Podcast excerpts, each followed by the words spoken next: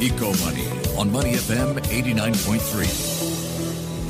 Hello, I'm Rachel Kelly, and you're listening to Eco Money on Money FM 89.3. Now, when you think of alternative meats, jackfruit may not be the first thing that comes to mind, but this humble fruit has been used in vegetarian and vegan dishes for years, and more recently, it's been on the rise as a meat alternative in curries or even pulled pork as a substitute. In fact, you only have to run a quick search on the internet and articles with headlines such as 18 jackfruit recipes that will make you forget all about meat will pop up. Now, one Singapore based startup is betting big on this trend. Karana has plans to take jackfruit global starting from our little red dot. And I caught up with Blair Crichton, co founder of Karana, to find out more. Blair, thank you so much for taking the time to speak with me today. Of course, yeah, very happy to be here and uh, to have this important conversation. Good to have you with us. So let's start off. Perhaps you can tell me a little bit more about Karana and the catalyst behind launching the company. So, Karana, we're a company that is scaling jackfruit as the next climate super crop um, and bring it to market in interesting formats, starting as a, as a meat alternative. We saw this sort of emerging need to move beyond just removing animals from our food system, which is what a lot of the conversation has been about from, you know, um, plant-based meats and meat alternatives, to going a level deeper to think about how we ensure food security for the future um, and stop the destruction being wrought on soil and ecosystems from monocrop industrial agriculture. So what that means is basically, you know, some of the commodity crops that we rely on, like soy and wheat, are planted um, without any other crops around in sort of fields and fields of this. And there's an over reliance of fertilizers to make them grow. And, and, and that's actually dis- destroying the soil and has a whole load of other um, impacts on ecosystems and so on. And so the answer to us was clear that we needed to scale crops and farming systems that promote regenerative farming practices and increase biodiversity. And with jackfruit, we found that we have a climate super crop that we can scale and bring that to market in exciting formats that both our B2B customers and consumers love. And so that was really the catalyst for it, you know, for us and, mm-hmm. and really what got us on this mission of scaling jackfruit and bringing it to market in interesting ways. Maybe you can talk to us about the product because when we talk about alternative proteins, there are various types of alternatives to meat in the market at the moment, right? From cell based to different alternatives such as soy and now jackfruit. How does that work? Because I know that jackfruit has been used in Asia as a vegetarian alternative for a very, very, very long time. But what are you doing that's different? Yeah, so I guess I'll, I'll answer that, I guess, in, in two ways like how we're different from a jackfruit perspective and then how we're different to the kind of that market sort of overview. So I think from a jackfruit perspective, yes. I mean, it has been used in places where it's grown to great effect for a long time. Um, and, you know, there are some amazing dishes, and we want to celebrate that and, and, and promote that. But it hasn't really been scaled. In fact, actually, currently 60% of jackfruit that's grown goes to waste. Um, yeah. because it is so abundant, it's so high yielding, um, and it really is this amazing crop. But it's not grown as the main cash crop, so it's usually grown as a tr- as a shade or a cover crop for higher value crops like tea and spice and so on. And so, um, you know, what what we're looking to do is like, how do we scale this, and how do we um, bring it to to market in really interesting formats that's intuitive and easy to use? Because whilst you know in uh, jackfruit is a raw ingredient, like if you take just the fruit, it's actually quite difficult to work with in the kitchen. You have to have quite a lot of knowledge to get it into that amazing dish or product. And so that's not inherently that scalable. So it's like, how do we take all that work out of it and really bring it to market in an interesting format? And then also think about, you know, how do we scale, you know, the processing of it, get the throughput up? Um, how do we how do we aggregate supply? Because it's not a commodity crop. It's grown by a whole lot of smallholder farmers. Um, so, you know, you need to aggregate that supply. So there's a lot of sort of upstream work that we do around, you know, really scaling it as a crop.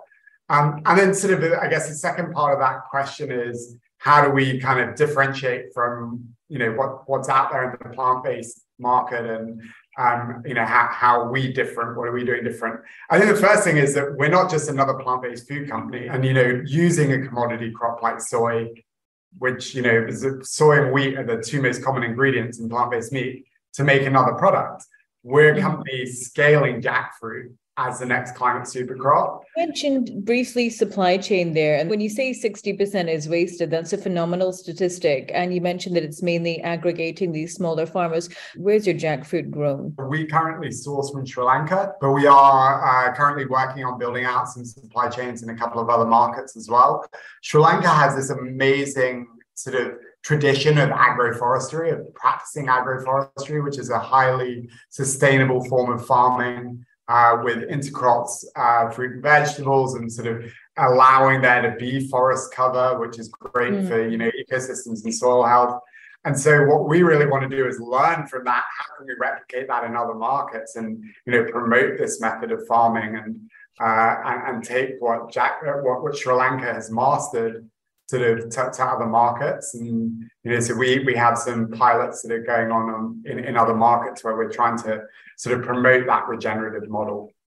And not easy to scale, I can imagine, when you're talking about that kind of agroforestry. In some ways, not easy to scale, but in terms of you know, you it's not a commodity crop that's just on the market already, and you can just buy it. And but jackfruit is incredibly high yielding, and that's part of the reason why there's so much waste because there's not enough offtake for it. The highest yielding tree crop in the world, it yields around three to four times what soil wheat yield on a per hectare basis.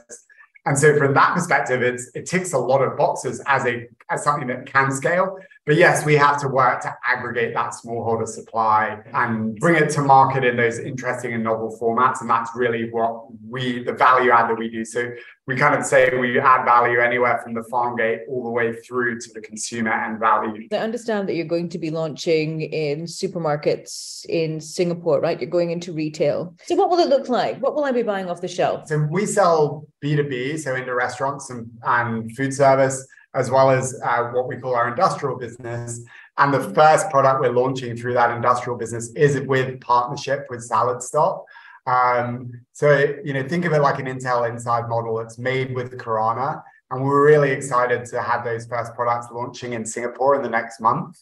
Um, and uh, that, that's a co-branded product. So, uh, and it's by Good Food People, which is one of Salad Stop's uh, new brands and they have uh, a gyoza, a Wellington, and chorizo meatballs that they'll be uh, launching with with the Karana product. And yeah, they're absolutely delicious. I, I, I got to try them a couple of weeks ago, and I think the Good Food People team have done an amazing job of taking our jackfruit platform and integrating it into their products. And it's interesting though, it's an interesting time for alternative meats when you're shopping supermarket aisles, when you're going out to restaurants.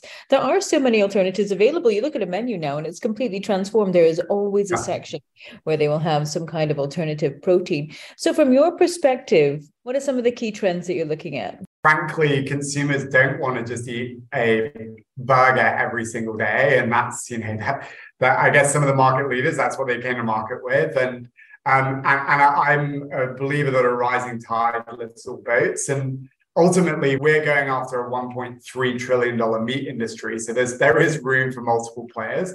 I do think there are a lot of Me Too products, and that's bad. It doesn't give consumers the choice they want. And also, um, from a consumer perspective, we see some pushback against products with long ingredient lists, um, you know, they, they contain allergens, soy and wheat are two of the most common allergens out there, all that they feel are overly processed. And um, we're kind of quite well positioned to respond to that because we celebrate our super ingredient jackfruit, and that enables us to offer a clean label product with a short ingredient list um, that uh, is good for our health, good for the planet, and most importantly, unbelievably meaty and delicious, and gives the consumer a great experience as well. Um, so I think you know that's that's one of the trends we see. Um, uh, you know, beyond that, I, I also see, you know, selling into food service from an operator perspective, we see a lot more demand for value added products. And since COVID, uh, in the hospitality industry, labor shortage has been a real issue, and that's in Singapore and globally. And um, so, restaurants and others in the industry are looking for products that will be easier operationally. Um, so, things like you know some of the products that we have launched in the last year, like a chorizo crumble, the gyoza, a meatball, patties, that uh, you know they don't have to create something from scratch like buying our ground meat but it's more of a, a developed product already. Um, and so that's you know something that we're focusing on a lot more.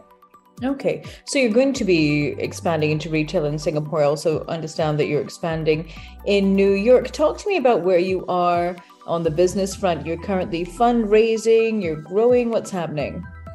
Yeah, so uh, yeah, we're uh, all of the above. Um, our kind of our focus at the moment is growing that uh, the value added range of products that I they talked about, as well as continuing to work on the upstream side of things in terms of scaling the jackfruit and the processes behind that and the regenerative farming side of things. And then uh, we really see an opportunity to grow our industrial business as well. So, you know, where we offer our jackfruit platform to other companies, like you just said, you know, launching into new markets. You asked whether we're fundraising. We will be later this year looking to raise our Series A. Wonderful. Well, exciting times ahead for you, Blair, and for Karana. Thank you so much for taking the time to speak with us today. We've been speaking with Blair Crichton, co founder of Karana, about the future of jackfruit as a sustainable meat alternative. I'm Rachel Kelly, and you've been listening to Eco Money on Money FM 89.3.